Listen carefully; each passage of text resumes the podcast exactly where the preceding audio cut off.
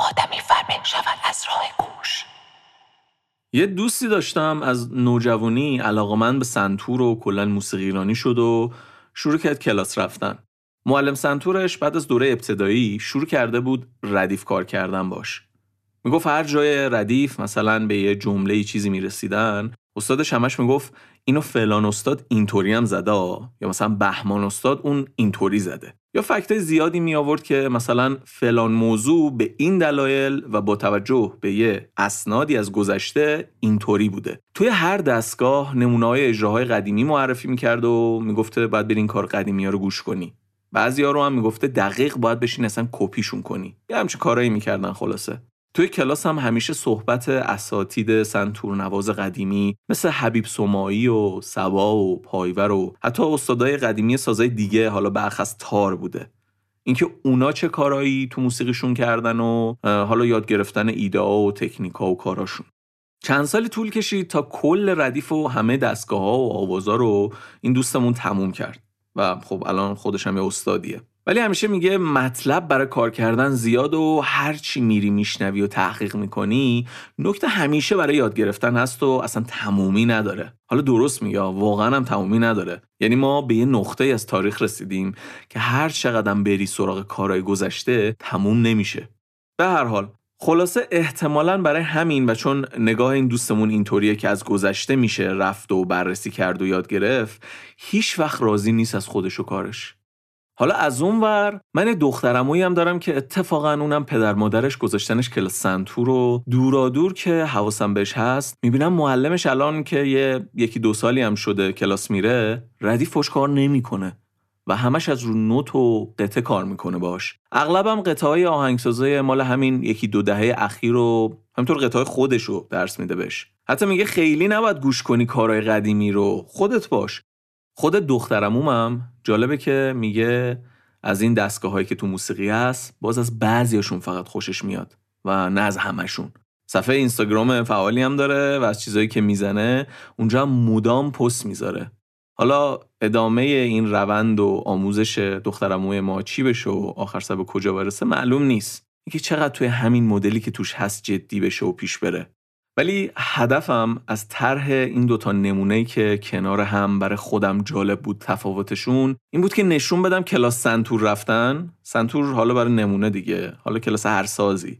معنیش لزوما این نیست که نتیجه و حتی روند آموزش و اساسا نوع درگیری با موسیقی کلاسیک ایرانی یه شکل باشه. و حالا دیگه هر کی رفت کلاس حالا همون سنتور مثلا ما اگه چند سال بعدش بگیم چند دقیقه برامون ساز بزن موسیقی که میشنویم یه جور باشه. یا همون جنس موسیقی باشه که مثلا از مشکاتیان و پایور شنیدیم. این دو مثال در واقع نمونه از دو تا نگرش کاملا متفاوت نسبت به موسیقی و کلا نسبت به هنر. و حتی فراتر از اینا نسبت به فکر کردن زندگی و همه چی. توی این قسمت با هم کمی توی این دو نوع دیدگاه و روش برسه می‌زنیم.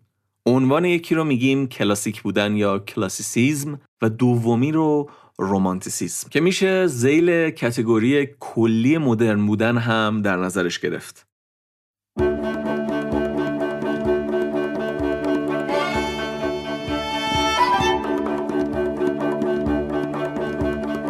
سلام من اشکان شهریاری هستم و این قسمت هشتم پادکست راه گوشه ما در پادکست راه گوش به موضوعات مختلفی مربوط به موسیقی و به ویژه موسیقی در ایران می‌پردازیم.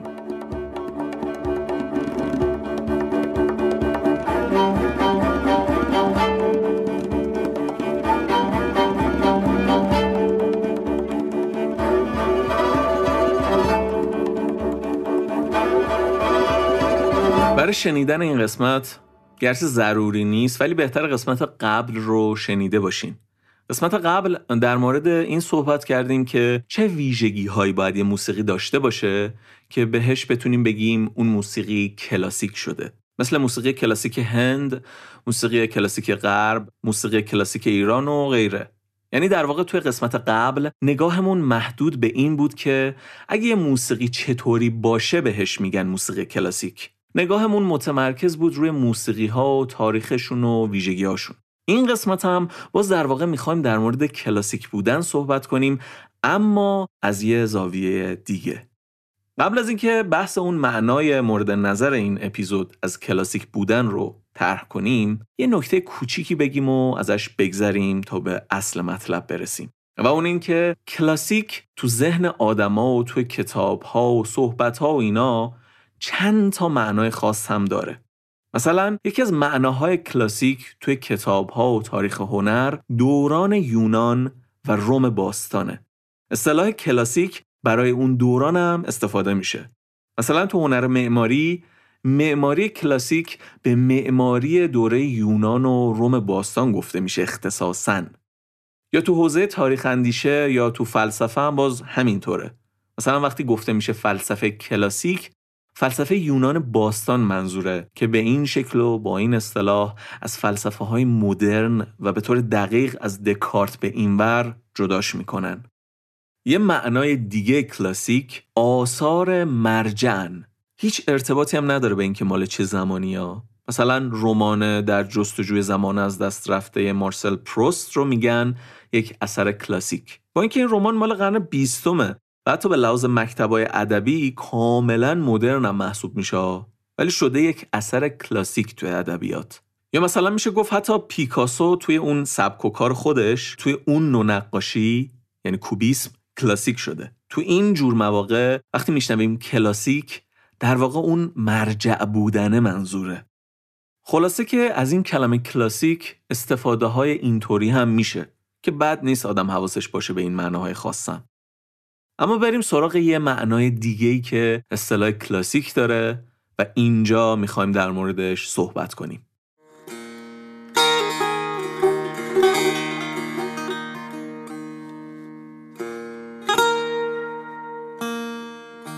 می‌دونیم که در طول مثلا چند قرن گذشته موسیقی کلاسیک غرب دوره های مختلفی داشته. مثلا میگیم موسیقی دوره باروک موسیقی دوره رومانتیک اصلا بین همین دو دوره‌ای که مثال زدم یه دوره دیگه ای هم بوده که اسمش رو به طور خاص گذاشتن دوره کلاسیک. بعدها یه دوره مثلا میشه اسمش امپرسیونیسم با ویژگی های مخصوص خودش. بعد یه دوره موسیقی کلاسیک غرب آتونال میشه و دورهای مختلف دیگه. اینا درسته که با هم متفاوتن و هر کدوم یه ویژگی های مختص خودشون دارن. اما همشون زیر عنوان کلی موسیقی کلاسیک غرب هستن. حالا گفتیم دیگه یه دوره توی این موسیقی اسمش اختصاصا دوره کلاسیک هم هست. ولی وقتی میگیم موسیقی کلاسیک غرب منظورمون عامه و همه دوره ها رو در بر می‌گیره. همه اون رومانتیک و باروک و غیره رو.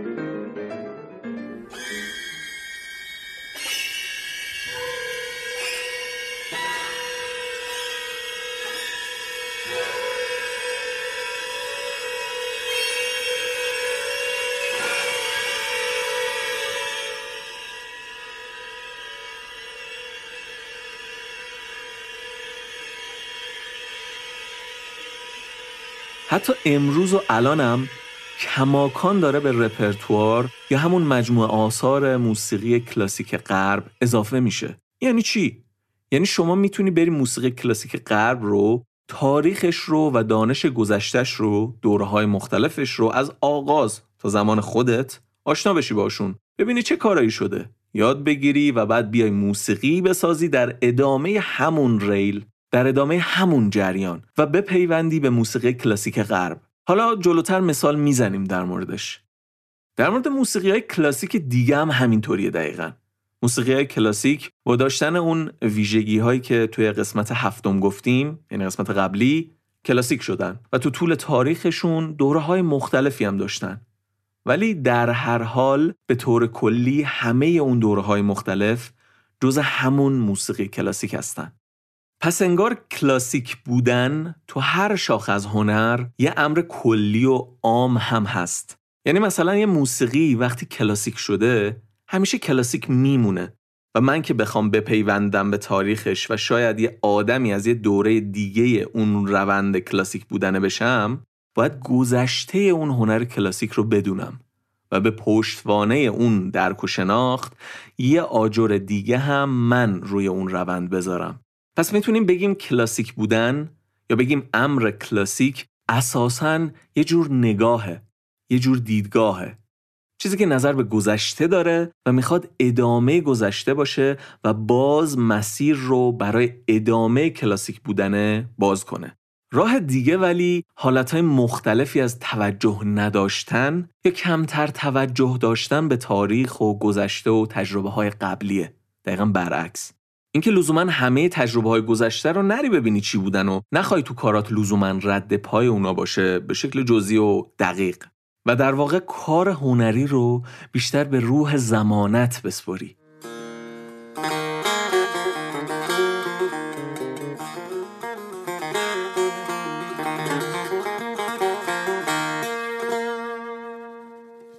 پس ما از یک منظر کلی دو جور می‌تونیم به زندگی نگاه کنیم. یعنی حتی فراتر از دنیای هنر و تو ساحت تفکر و اندیشه. جور اول با همچین پرسش های مواجهه. گذشته به ما چی یاد میده؟ ما چه مشترکاتی با نسل قبلیمون و با همه ملت های دیگه داریم؟ طبیعت بشر چیه؟ چه ویژگی های کلی داره زندگی انسان رو کره زمین که همیشه بوده و خواهد بود و همه جا یکسانه که بشه همون طبیعت بشر؟ طبیعت تغییر ناپذیر بشر چیه؟ و شاید مهمترین پرسش این باشه بهترین جمعبندی ما از هر آنچه بوده و هست چیه؟ این پرسش ها نشون دهنده تفکرین که اسمش رو به صورت کلی می‌ذارن کلاسیک. این طرز فکر دنبال نظاممند کردنه. خردگراست. به این معنی که میگه نمیشه که همینطوری زد به کو کمر. هنر یه زبانه. باید یادش گرفت. ببینیم چیا می‌تونیم یاد بگیریم از گذشته. بزرگان قبلی اون حوزه یا اون موضوع چیکارا کردن؟ چه راههایی رفته شده؟ چه فکرهایی اندیشیده شده؟ این نگرش میپذیره چیزایی رو که ارزششون ثابت شده. می‌خواد از گذشته و چیزایی که نسل به نسل چرخیده بهره ببره. تجربه های قبل از خودش رو بره سراغشون فکر کنه بهشون تجربهشون کنه و خودش رو در ادامه گذشته تعریف کنه طرز فکر دومم پرسشاش اینان زندگی ما رو کجا می‌خواد ببره؟ ما چطور می‌تونیم از اون چی که قبلی ها فهمیدن جلوتر بریم؟ زندگی تا کجا می‌تونه پیش بره؟ این طرز تلقی آینده نگره تجربه گراست غالبا هم بیشکله چون نمیسته در جستجوی شکلهای تازه بیانه.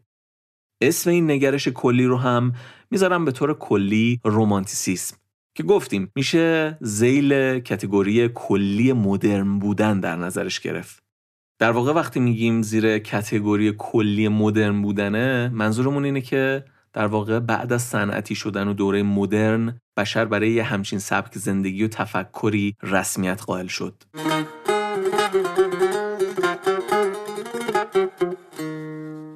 کلاسیسیزم همیشه به گذشته نگاه می‌کنه.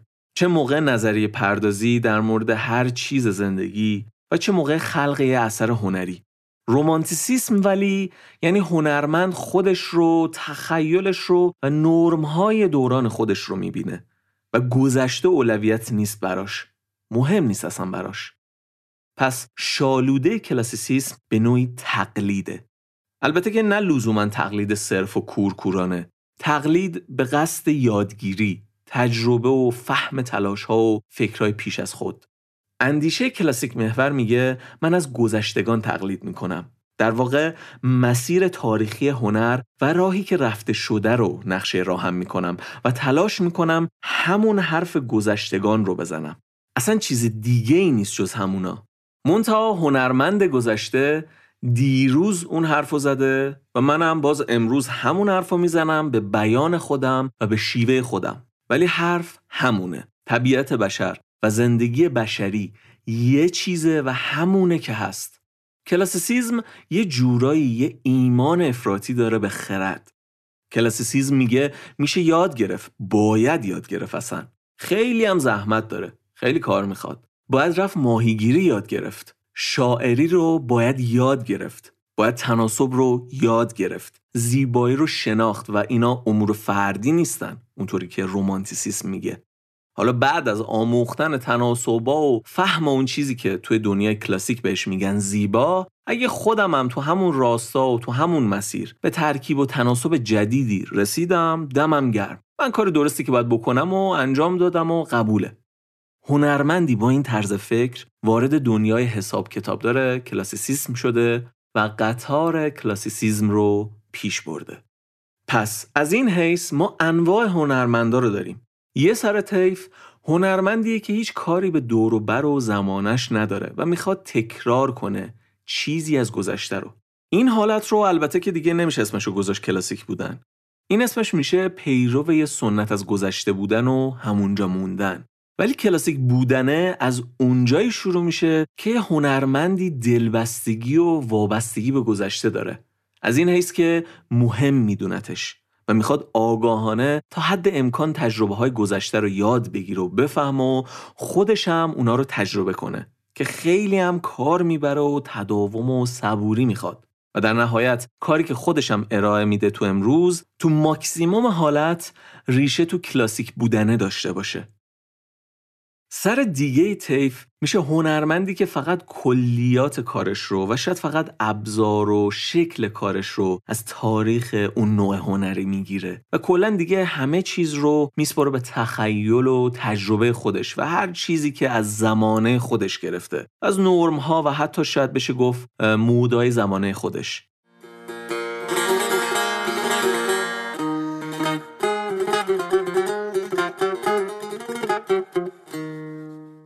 پس یه دوگانه کلی داریم. کلاسیسیزم و رومانتیسیزم ولی نکته اینه که اغلب تو وجود هر کدوم از ما هم از اون کلاسیک بودنه چیزایی هست هم از اون رومانتیک بودنه و مدرن بودنه. باز شاید بد نباشه این یادآوری رو بکنیم که کلاسیک و رومانتیک اینجا ورای اون دوتا دوره مشخص تو تاریخ هنر غربن. در واقع همون پرسش های کلی که چند دقیقه قبل گفتیم رو باید مدام در مورد هر کدوم از این دو اصطلاح در نظر داشته باشیم. تو این بحث کلاسیسیزم و رومانتیسیسم گوته یه تعبیر خیلی درخشانی داره. میگه کلاسیسیزم سالمه و رومانتیسیسم بیمار. یا به تعبیری کلاسیسیزم وچه سالم شخصیت ماست و رومانتیسیسم وچه بیمار شخصیت ما. در واقع هر دوش انگار تو ما هست حالا با درصدهای مختلف. و حالا در خصوص بحث خودمون در روش و منش هنرمندم. هر دو وجه هست دیگه با درصدهای مختلف. که جدا کردن اونا از هم توی هنرمند ممکنه کار بیهوده‌ای باشه اصلا. شاید این سوال براتون ایجاد شه که هنرمند کلاسیک قصدش از تولید هنر چیه؟ وقتی که اون ورژن قدیمی تر هست. هنرمند کلاسیک سراسر کلاسیک نیست و یک رگه ای از رومانتیک بودن تو خودش داره. در واقع اون جنونه توی هنرمند کلاسیک هم هست و بودن این نکته باعث میشه که هنرش از هنر گذشتگان یک تمایزی پیدا کنه. در مقابل هنرمند رومانتیک هم حالا اونجوری نیست که از توی خلع داره محتواشو بیاره. به نوعی یه جورایی داره از محتوای کلاسیسیزم استفاده می‌کنه و وامدار اون محتواست.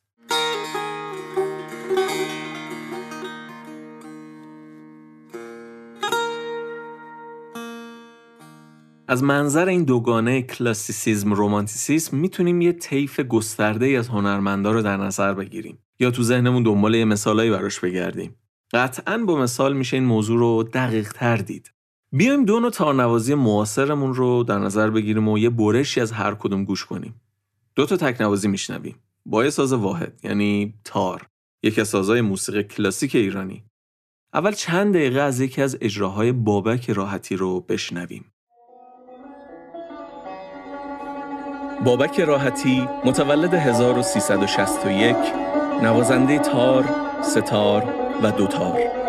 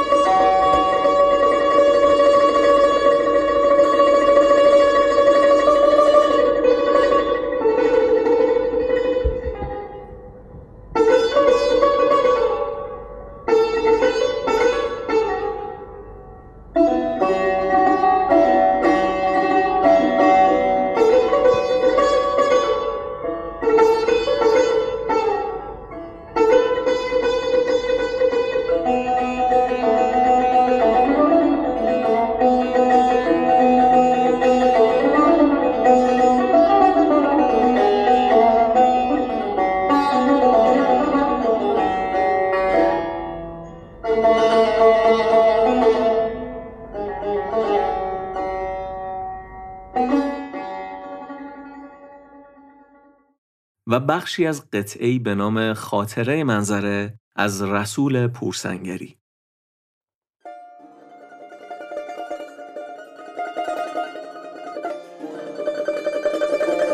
رسول پورسنگری متولد 1368 آهنگساز و نوازنده تار.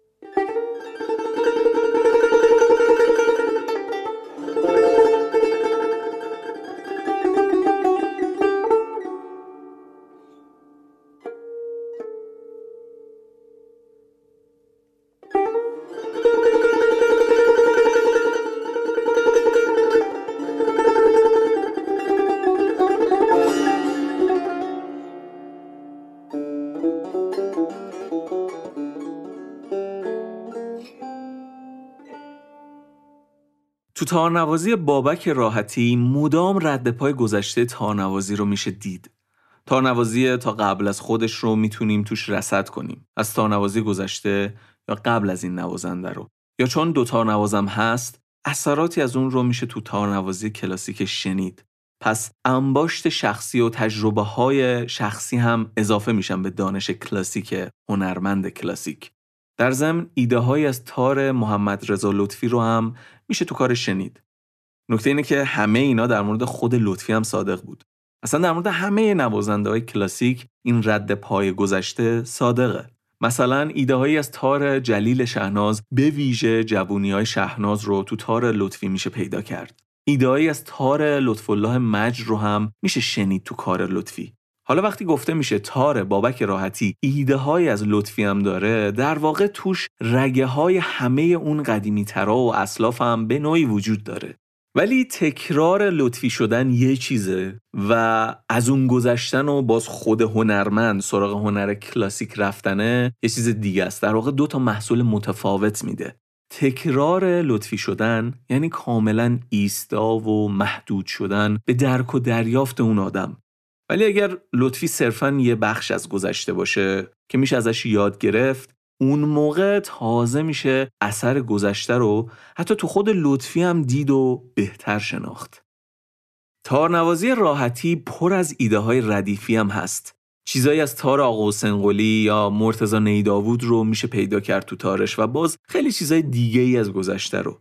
راحتی در مقام یه تارنوازی که دوست داشته کلاسیک تار بزنه و ادامه گذشته باشه و به نظرش اونجا بوده که می‌شده کلی چیز از تارنوازی یاد گرفت دقیق شده روی همه اینا و با ذوق شخصی خودش گلچین کرده یه جورایی چیزایی که به نظرش تر بودن تو کار گذشته ها رو. و وقتی تار می‌زنه از فیلتر خودش و با تجربه زیسته خودش میاد ترکیبی از همه اون داشته ها رو ارائه میده. طبیعتا سالها مداومت و پیگیری و صبوری لازمه که اون ترکیب و پخته تر بشن و در نهایت محصولش بشه یه تارنوازی کلاسیک جدید که تارش در عین ریشه های فراوان با گذشتگانش فرقم داره طبعا. همچنین هنرمندی نهایتا از این مسیر اضافه میشه به تارنوازی کلاسیک. پس با ادبیاتی که قبل از این مثال مطرح کردیم می‌تونیم بگیم وزن کلاسیک محور بودنه اینجا بسیار بالاست. اون هنرمند بودنه اینجا تو رسیدن به شکل و ترکیب جدید و شخصی از آموخته های کلاسیکه. در واقع هنرمند کلاسیک همه گذشته براش مهمه و عناصر گذشته رو اونجایی که میاد و با جهان شخصی خودش یعنی همون وش رمانتیک خودش مال خودش می‌کنه در این نقطه یک محتوایی رو اضافه می‌کنه به تاریخ کلاسیک اون هنر.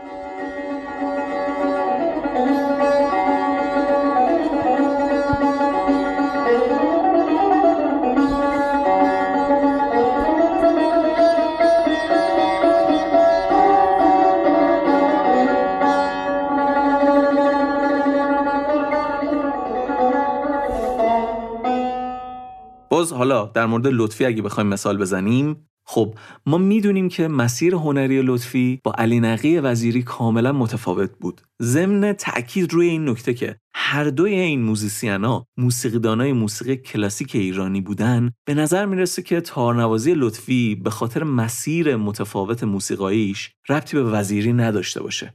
اما اینطور نیست. لطفی حتی از جریان مقابلش هم یاد گرفته و آموختهاش رو آورده و مال خودش کرده. این برش از تار علی نقی خان رو بشنویم.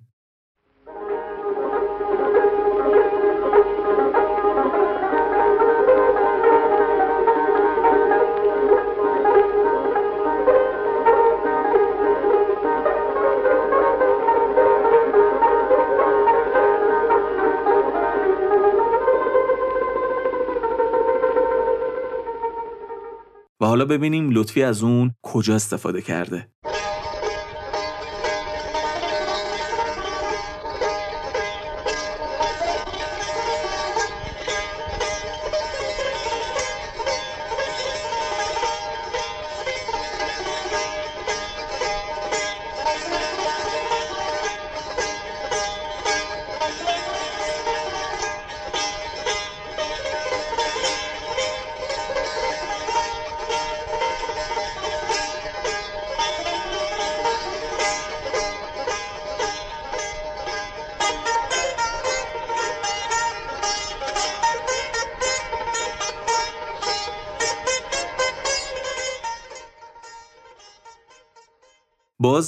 این اجرا رو از وزیری بشنویم.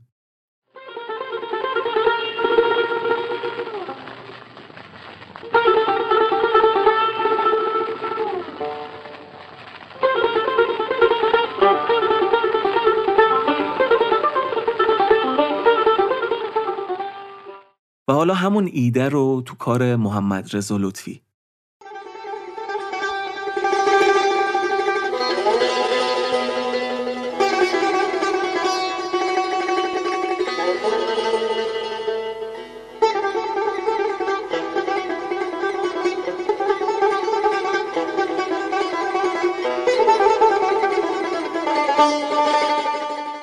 لطفی هم که باشی وقتی نگاهت کلاسیکه حتی از وزیری هم که تفکر متفاوتی با تو داره می‌تونی یاد بگیری البته که تاثیرات وزیری تو شاخه های مختلف موسیقی کلاسیک ایران بیشتر و عمیقتر از این حرف هست. ولی اینجا تأکیدمون روی نگاه به گذشته و دقت تو اون و یاد گرفتن از اون به قصد راه رفتن تو مسیر کلاسیک بودنه.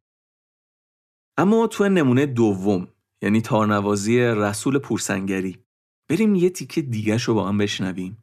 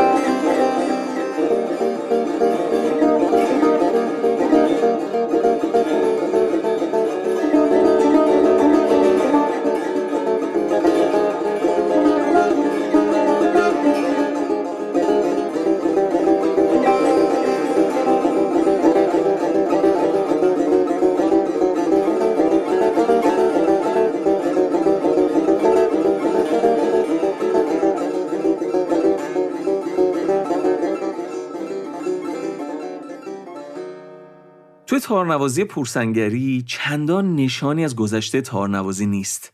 اگه بشه پیدا کرد اصلا قابل مقایسه با یه اجرای تارنوازی کلاسیک نیست.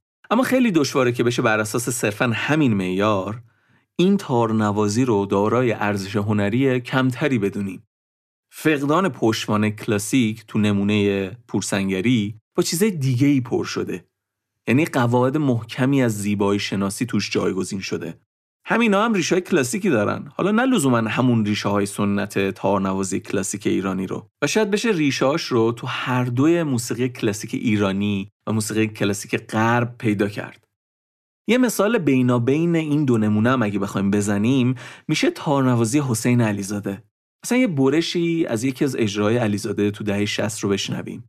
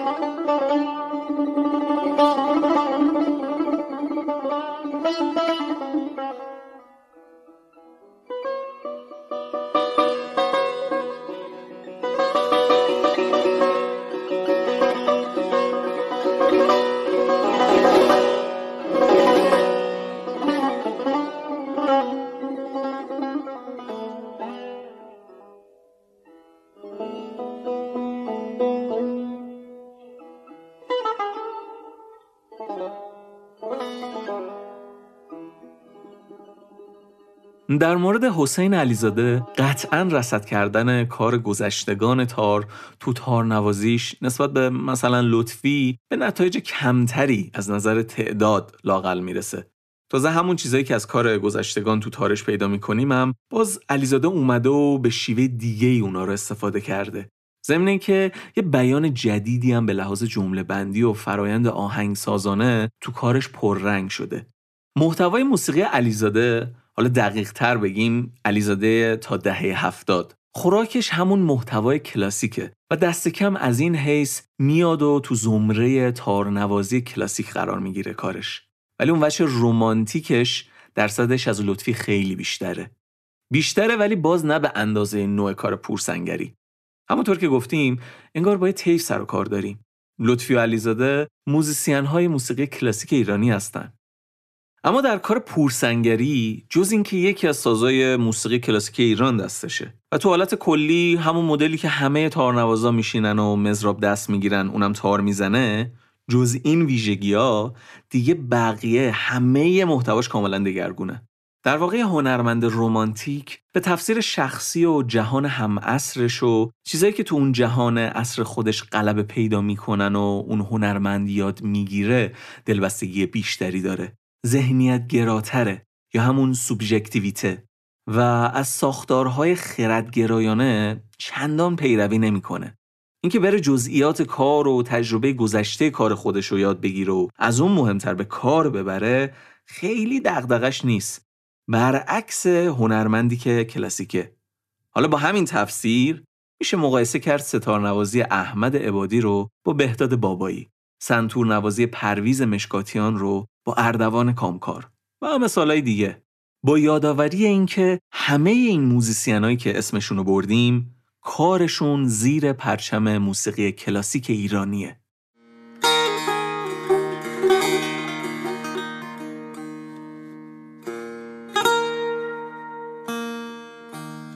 خب یه جمعبندی بکنیم. ما سعی کردیم یه طرح موضوعی بکنیم. اساسا کار بیشتری احتمالا نمیشه کرد. دوران ما دیگه دوران تعاریف و نتایج نهایی روشن نیست. همه چی قاطی شده. روحیات و ارزش های دوران تغییر پیدا کردن. کاری که اینجا در خصوص موضوعی که مطرح کردیم میشه کرد اینه که جوانبی از این موضوع رو هم طرح کنیم و در واقع طرح پرسش کنیم و همین.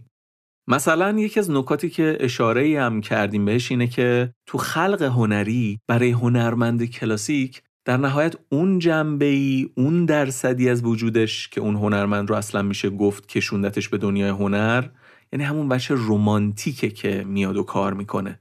کلاسیک شدن یه جریان انباشت تاریخی وجوه رومانتیک آدم تو طول تاریخ اون حوزه. تجربه کردنها اگه نبود اتفاقی نمیافتاد. یعنی مثلا در مورد همون مثال لطفی در نهایت جنون هنری لطفی اون سویه بیمارگونه میاد و اون رو و کارش رو متمایز می‌کنه و اون وچه به قول گوته بیمار وجودشه که اون ترکیب خاص خودش از گذشته کلاسیکش رو رقم می‌زنه. از طرف دیگه حتی هنرمند دو آتیشه رومانتیک و مدرن هم در نهایت بالاخره یه انباشتی داره تو ذهن و فکرش دیگه. تو خلع که نبوده یا تو جنگل و تنهایی که به دنیا نیومده و زندگی نکرده که. هنرم بخشی از فرهنگه. بالاخره اونم تو تربیتش تو رشدش یه مفهومی به عنوان هنر به عنوان امر زیبا براش شکل گرفته. اصلا چطوری بدون اثر و نشونی از گذشته میشه کاری کرد؟ حالا این مفهوم خیلی ابری و گنگ همون روح هنر که در وجودش هست می‌تونه با دوزای متفاوتی از دانش و تجربه کلاسیک کنار هم قرار بگیره. پرسش کلیدی اینجا اینه که آیا هنرمند ضروریه که حتما اون دانش کلاسیک یا اون مهارت های کلاسیک رو یاد بگیره؟ یا در چه حدیش قطعا ضروریه؟ یا آیا میشه تصور کرد که بدون هر گونه زمینه کلاسیکی هم میشه کاری کرد که واجد ارزش های هنری باشه؟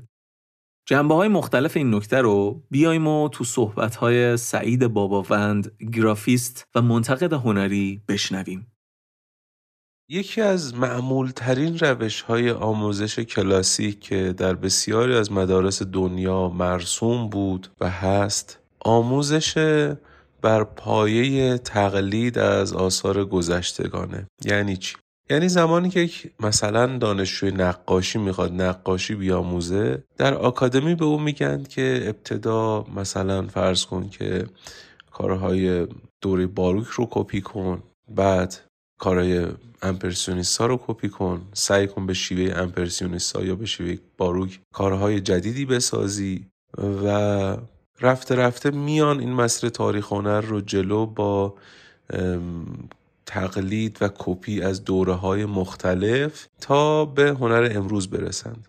در آموزش شعر هم همینطوره. ابتدا خیلی هم گفتند که باید برین شعر قدمایی بسرایید به شیوه قدما وزن رو بیاموزید غزل و قصیده بگید بعد رفته رفته نیمایی رو تمرین کنید تا به جریان های معاصر برسید.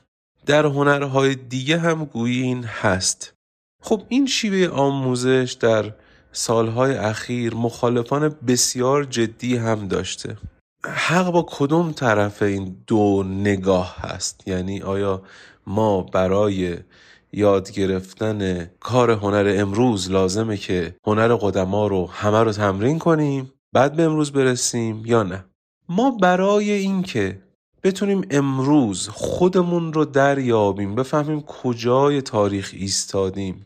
انسان امروزی که انسان تاریخی هست انسان تاریخمنده خودش رو در پهنه تاریخ می‌بینه. ما برای اینکه بفهمیم در کجای تاریخ ایستادیم و چگونه باید کار هنری بکنیم ابتدا لازمه که اشراف و آگاهی عمیق به تاریخ هنر داشته باشیم. میگن تاریخ هنر بینارشتهی ترین علوم انسانی است. ما در تاریخ هنر به هم احوال و آثار گذشتگان می‌پردازیم و هم شیوه رفتار و زندگی اونها رو میآموزیم. اونها چه مواجههی با موضوعشون داشتن؟ چه شی... مواجههی با شیوه رفتار و تکنیکشون داشتند؟ تمام اینها رو ما در تاریخ هنر میآموزیم. مسئله یک مسئله تاریخ هنریه. انسان امروز انسانی است تاریخمند و بدون مراجعه به تاریخ هنر نمی‌تواند به گمان من کار هنری بکنه. یعنی یک اشراف و آگاهی عمیق نیاز داره. و نه فقط به تاریخ هنر دوردست بلکه به همروزگاران خودش. شما به هر تقدیر امروزه خودت رو با دیگری ها داری تعریف می‌کنی. من کجا ایستادم؟ در یک نسبت هندسی با اطرافیانم. اینطوری نیست که من بتونم بگم من کار خودم می‌کنم هر کسی هم کار خودش رو بکنه و ما هیچ ارتباطی با هم نداریم. انسان موجودی است مدنی به قول آقای ارسطو. ما در یک پهنه اجتماعی داریم زندگی می‌کنیم با انسانهای هم روزگار هستیم که اونها هم پیشینه دارن مثل ما بلکه خیلی جاها پیشینه های مشترک بسیار زیادی داریم و برای اینکه پامون روی زمین باشه باید آگاهی داشته باشیم. این یک مسئله. مسئله دوم آکادمی هست. ببینید اون روشی که در ابتدای بحث گفتیم و بنده هم از منتقدانش هستم که میرن شیوه قدما رو میآموزند و رفته رفته به امروز می‌رسند که بسیاری از هنر آموزان اون شیوه در کور راه ها گم میشن. دقت بفهمید. ما بسیار انسانهایی داشتیم که می‌تونستن هنرمندان معاصری باشن می‌تونستن هنرمندان مدرنی باشن و بعد رفته رفته تبدیل شدن به یک اپراتور دوران قدیم. یعنی کسانی هستن که فقط می‌تونن قدما رو تقلید کنن و خیلی خوبم تقلید کنن. خب اینا می‌تونستن هنرمندان امروزین باشن. اما تبدیل شدن به یک سری باز تولیدگر آثار قدما. این از آفتهای اون شیوه آموزشیه. اما ما برای این روش جدید باید مبانی آکادمیکی داشته باشیم که در دنیا هم ساخته شده. مثال های متعددی که زدم از آموزش هنر نقاشی و تجسمی یا شعر یا موسیقی دستگاهی ایران و چیزهای دیگه. خب اینها می‌تونه بروز بشه که در جهان هم خیلیاش بروز شده. و با سنت آکادمی خودش پیش بیاد. ببینید ما امروز مثلا در آکادمی های نقاشی که گفتیم تازه اونها الان کلاسیک حساب میشن از امپرسیونیست به اینور رو داریم بررسی می‌کنیم. اینطوری نیست که ما بگیم یک آموزش هنر بدون اسلوبی می‌تونه وجود داشته باشه. یا بگیم یک هنر بدون اسلوبی می‌تونه وجود داشته باشه. این که از کجراهای امروز ماست که خیلی گمان می‌کنن که بله من هر چی بکشم اینها هنر مثلا نقاشی هست و همینی که من میگم من دلم خواد اینجوری نقاشی بکشم. ببینید شما توی آثار بزرگان نقاشی مثلا پس از 1960 هم که نگاه می‌کنید بله مثلا باسکیه از یک روش بسیار نایو داره استفاده می‌کنه. اما شما وقتی طراحی باسکیه رو نگاه می‌کنید می‌بینید که او عمیقا طراحانه است کارش.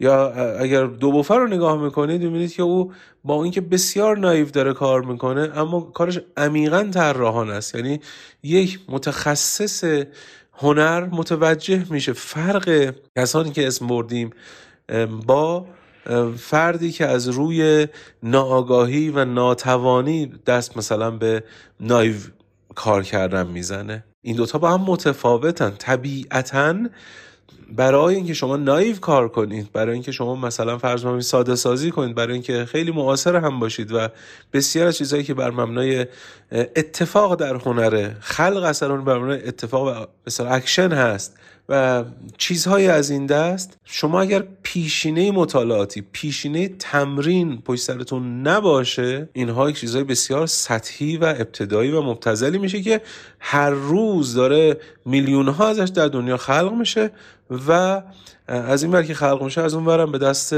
فراموشی میره و کسی اصلا اونها رو به یاد نمیاره. نه اینطور نیست که ما گمان بکنیم من هر شلنگ تخته ای می‌خوام بندازم هر شلتاقی می‌خوام بکنم بکنم و هیچ سنج و ملاکی در دست نیست. اگرچه کسی همچون من باور دارم که دیگه اون روش های آموزش کلاسیک هم زیاده رویه. ما نیاز به تعریف مبانی اکادمیک برای آموزش هنر معاصر و امروزین داریم. قطعا این آموزش بدون اشراف و مطالعه عمیق تاریخ هنر نخواهد بود و ای بسا که زمانی که هنرمند در کارش نیاز و مراجعه به یک بیان قدیمی داره. فرض بفرمایید که داره موسیقی مثلا مدرن خلق می‌کنه و احتیاج داره یک جایی به بیان قدما مراجعه کنه و از دل اونها چیزی بکشه بیرون.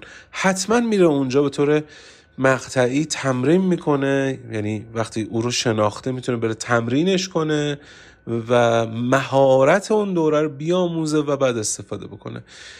اینطوری نیست که ما بگیم آموزش هنر به صورت معاصر یک سر از مهارت ورزی خالیه خیر مهارت های خاص خودشو داره.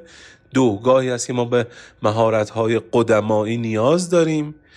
از کجا این رو می‌فهمیم در صورتی که تاریخ هنر رو به خوبی مطالعه کرده باشیم و بعد می‌تونیم با اون اشراف تاریخ هنر بریم اون مهارت های قدمایی رو به دست بیاریم. و سه نفس آموزش هنر بدون اشراف بر تاریخ هنر بیمعنیه اینجا شروین مقیمی پژوهشگر فلسفه سیاسی برامون در خصوص نسبتی که اندیشه کلاسیک و در مقابلش تفکر مدرن با مفهوم یادگیری دارن صحبت می‌کنه. نسبتی وجود داره گویی بین امر کلاسیک با مقوله یادگیری و تربیت منظور منم اینجا از تربیت یا یادگیری یا دست کم گام اول در تربیت و یادگیری یک نوعی معرفت به نفس یا اون چیزی است که در سنت سقراطی تحت عنوان سلف نالج ازش یاد میشه. یعنی یه جوری اولین گام برای اینکه در مسیر تربیت و تعلیم شخص قرار بگیره به نظر می‌رسه که معرفت به نفس هست. یعنی هم اولین گام هست هم به یک نوعی آخرین گام. یعنی با کوشش برای معرفت به نفس شخص آغاز می‌کنه و در نهایت می‌تونه به مدارج بالاتر معرفت به نفس برسه. منظور من از معرفت به نفس یک جورایی بیرون اومدن از اون تاریکی درونی خود شخص هست. یه جوری جدا شدن از اون موهوماتی که پیش از مواجهه با واقعیت حالا باز واقعیت هم توی گیومه قرار میدیم مهماتی هستش که شخص اسیرش میشه و وقتی که میکوشه در مسیر تربیت پیدا کردن و تعلیم یافتن هرچه بیشتر این موهومات درونی رو کنار می‌زنه خب اولین چیزی که برش روشن میشه محدودیت های خودش و احتمالا امکانهایی است که در پیشاروی خودش می‌بینه. من حتی می‌خوام بگم مثلا فیلسوفی مثل هابس که فلسفهش یا به تعبیر بهتر فلسفه سیاسیش در گسست از کلاسیک ها تعریف میشه اصولا اما همچنان در ارائه فلسفه خودش و در تعلیم فلسفه خودش گریزی از این کلاسیک اندیشی به این معنا رو نداره و معتقده که اون چیزی که مبنای یادگیری هست و امکان یادگیری رو فراهم می‌کنه این هستش که شخص بتونه از اون ونیتی یا غرور پوچ خودش خارج بشه و محدودیت های خودش رو به یک تعبیری درک بکنه. این اصولا قدم اول در مسیر تربیت هست. حالا چرا من میگم کلاسیک اندیشی نسبتی داره با این مقوله؟ سعی می‌کنم اینو توضیح بدم زیل یکی دو تا نکته که عرض می‌کنم. اتفاقی که افتاده این هست که ما در دوره جدید یعنی در قرن 19 به بعد به صورت مشخص تحت عنوان مکتب تاریخی یک تلقی پدید اومده که مشهورم هست به چیزی که زیل عنوان آگاهی تاریخی تعریف میشه. در واقع هیستوریکال کانشسنس یا آگاهی تاریخی چیزی است که موجب میشه بر اساس اون ما به عنوان انسانهایی که در دوره تاریخی متأخرتری قرار داریم. تلقیمون بر این باشه که به اعتبار این متأخر بودن یک برتری هم نسبت به قدما و یا به تعبیری به کلاسیک ها داریم. اینو بهش میگیم آگاهی تاریخی. یعنی ما چون در فرزن قرن 21 زندگی می‌کنیم حتما نسبت به کسی که مثلا در قرن 4 و 5 یا در قرن یک یا در قرن 10 یا حتی در قرن 18 19 زندگی می‌کرده اشراف و آگاهی بیشتری داریم به اعتبار آگاهی تاریخی و جایگاهی که در تاریخ ایستادیم. خب این محصول فلسفه قرن 19 به بعد هست. اما این آگاهی تاریخی در قدم بعدی خودش به یه چیزی منتهی میشه که می‌تونیم اسمشو بذاریم تاریخی گرایی رادیکال یا هیستوریسیزم ریشه‌ای که بر اساس اون همه مراجع اهم از قدیم و جدید یا هر اثری که به یک تعبیری بشه به اون ارجاع داد و از اون چیزی یاد گرفت اعتبارش از دست میده. و این به نظر می‌رسه که خطرناک است که یعنی این خطر رو در بر داره که ما رو برگردونه دوباره به اون درون تاریک. یه نکته دیگه ای که باز همینجا مطرح میشه نسبت امر کلاسیک با امر قدیمه. خیلی موقع میشه به جای تعبیر کلاسیک از تعبیر یا از اصطلاح قدمایی استفاده کرد. کما اینکه استفاده می‌کنن. مثلا میگن فلسفه کلاسیک یا فلسفه قدمایی. در این قدیم بودن و قدیمی بودن و نسبتش با کلاسیک بودن و مسئله یادگیری باز نکته مهمی نهفته است. اون چیزی که اینجا داره از دست میره یعنی در نفی این قدیم بودن به نف به سود رویکرد ضد کلاسیک این هستش که بحث امکان یادگیری و تربیت عقلیه که داره به مخاطره میافته. تربیت عقلی به عنوان یک قوه منحصرا انسانی. در تلقی مدرنیستی همواره نفی قدیم یک جایگاه ویژه‌ای داره. قدیم همواره با ارتجاع حتی اگر تصریح نشه یک نسبتی برقرار می‌کنه. و قدیم بودن و کلاسیک بودن یک جهلی انگار درش نهفته است یا فرض گرفته میشه که درش نهفته است که ما می‌تونیم از منظر تاریخی و جایگاه تاریخی خودمون اون جهل رو تشخیص بدیم. اصولا دیدگاه مدرنیستی رو به سوی آینده داره. در دیدگاه مدرنیستی همیشه جوان بودن و جوانی فضیلت هست در مقابل پیری و کهنسالی. و این باز یک بار دیگه ما رو برمیگردونه به اون مسئله نسبت بین قدیم بودن. این یه نوع خاص نگرش متفاوت به جهان هست که به نظر من می‌رسه شاید در وجه رادیکالش همینطوری گفتم بتونه امکان یادگیری رو به مخاطره بندازه. اون چیزی که ما می‌تونیم از رهگذر اون کلاسیک اندیشی رو یا امر کلاسیک رو به عنوان مبنای تربیت و مبنای یادگیری یا تداوم امکان یادگیری تلقی بکنیم جمع دو تا چیز هست. ببینید وقتی میگیم رشد عقلی و تربیت عقلانی این تربیت عقلانی مستلزم پرسشگری رادیکال اتفاقا در باب یک معادله مرسوم هست. معادله مرسوم که در واقع همیشه فکر می‌کرد امر قدیمی امر خوبم هست. تربیت اقلانی با به چالش گرفتن این معادله آغاز می‌کنه.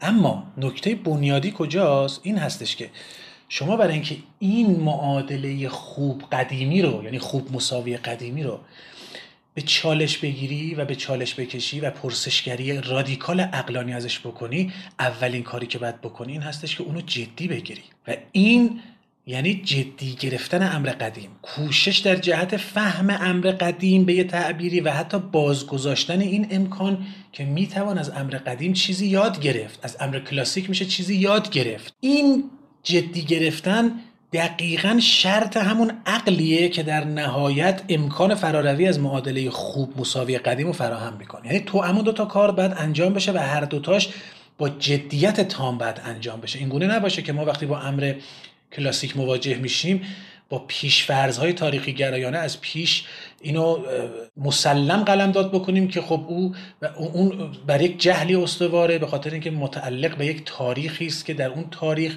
ما بر اساس آگاهی تاریخی امروزون می‌تونیم بفهمیم که مثلا باورهای نادرستی برش حاکم بوده. می‌خوام بگم برای اینکه واقعا به صورت اقلانی و با متد فلسفی و عقلی بتوان امر کلاسیک یا امر قدیمی رو به چالش کشید ابتدا میبایست او رو جدی گرفت و انقدر جدی گرفت که سعی کرد ازش چیزی آموخت. ببینیم میشه ازش چیزی بیاموزیم یا نمی‌تونیم ازش چیزی بیاموزیم. من برای اینکه بحثم یه مقدار مستند هم بشه ارجاع میدم شما رو به یک گوشه ای از صحبت هایی که از قول سقرات نقل می‌کنه کسنوفون در ممورابیلیا یا خاطرات سقراطی که من این چند خط رو برای شما فقط می‌خونم به عنوان حسن ختام بحثم میگه یعنی از قول سقرات میگه میگه من با خواندن دست جمعی به همراه دوستانم گنجینه های انسان های حکیم گذشته را صاحب می شود. گنجینه هایی که آنها در کتاب های خود بر جای نهادند و هر نکته ای را که خوب بیابم از آنها برخواهم گرفت و این بزرگترین نفعی است که ما می توانیم از دوستی با یکدیگر نصیب خود سازیم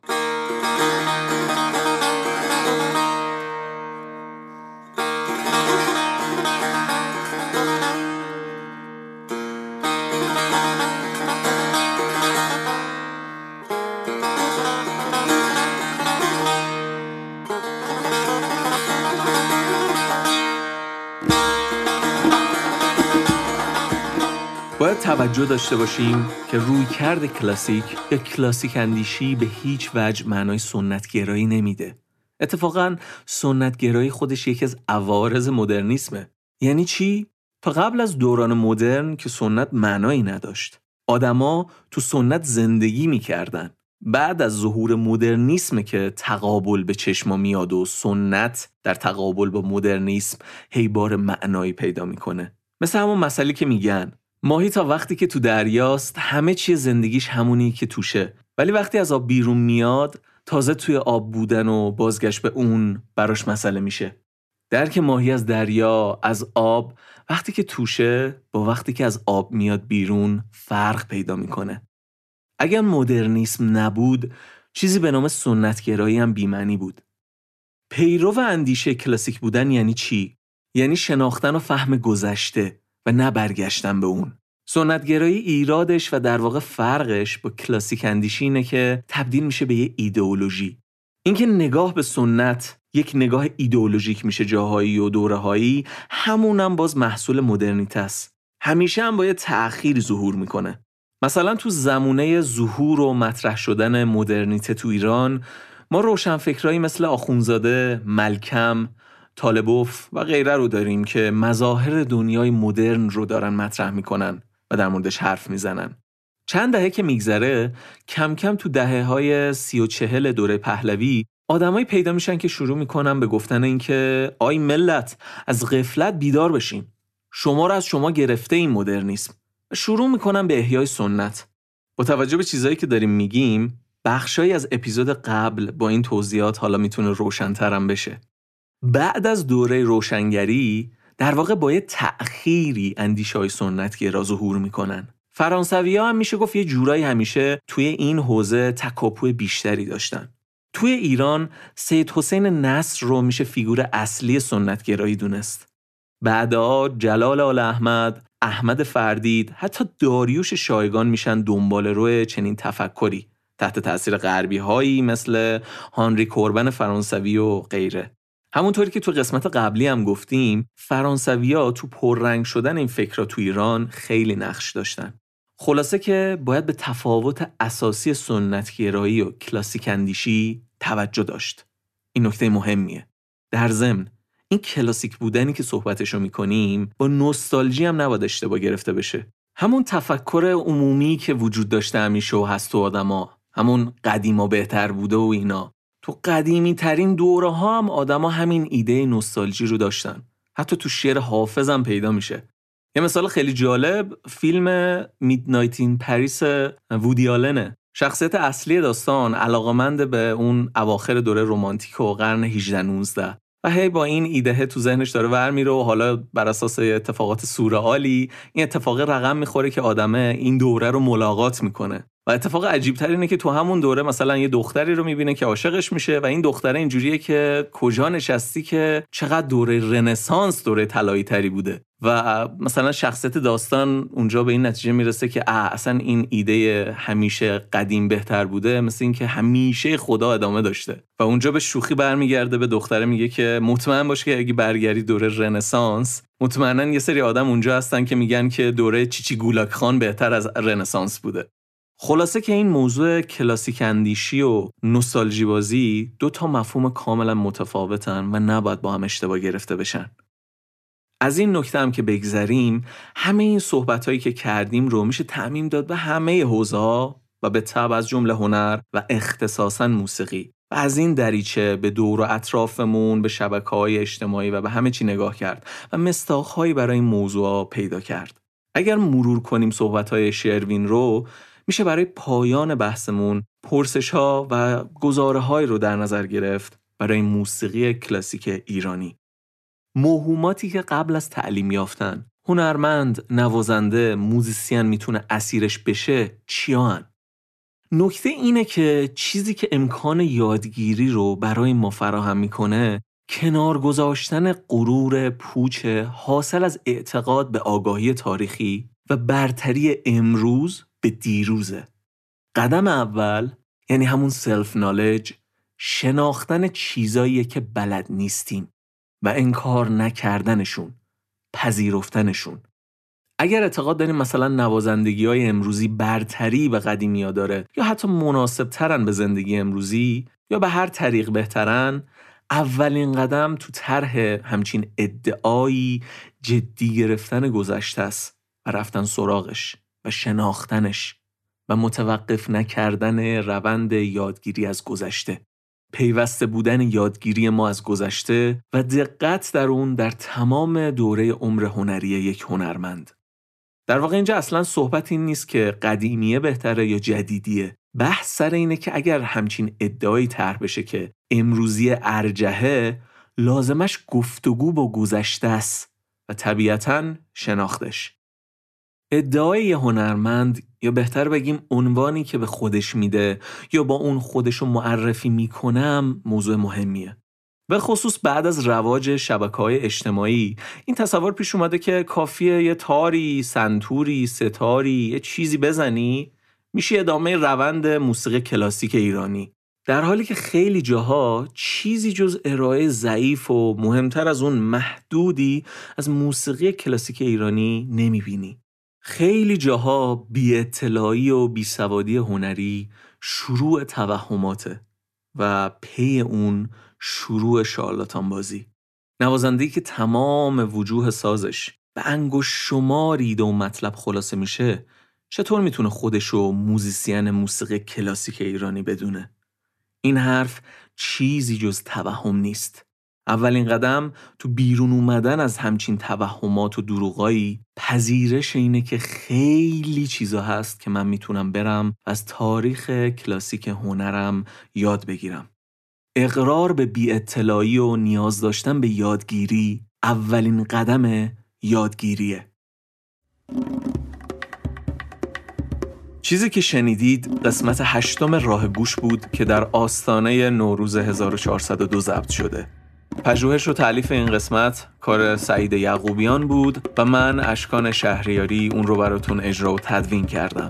ممنون از کیارش بختیاری بابت طراحی هویت بسری و پستر این قسمت. و همچنین از همراهی محمد جمالی در بخش پژوهش. منابع و موزیکای این قسمت که ازشون استفاده کردیم رو مثل همیشه توی توضیحات پادکست براتون می‌ذاریم. شما می‌تونین از طریق ایمیل، توییتر و اینستاگرام راه گوش با ما در ارتباط باشین. راه گوش رو می‌تونین روی podcatcher های مختلفی از جمله اپل پادکست، گوگل پادکست و کست باکس بشنوین. جدیدا اسپاتیفای هم به لیست podcatcher امون اضافه شده. بهترین کمکی که به راه گوش می‌تونید بکنید اینه که به بقیه دوستدارای موسیقی معرفیش کنید. ممنونیم که ما رو شنیدین. امیدوارم که شنیدن این قسمت براتون مفید بوده باشه. 1401 تموم شد با تمام غمها و امیدهاش. ولی ایران پابرجاست و ما همه ایرانیا مطمئنیم که اون روز خوش بالاخره از راه می‌رسه. از خودتون مراقبت کنین حواستون به بقیه هم باشه. بدرود.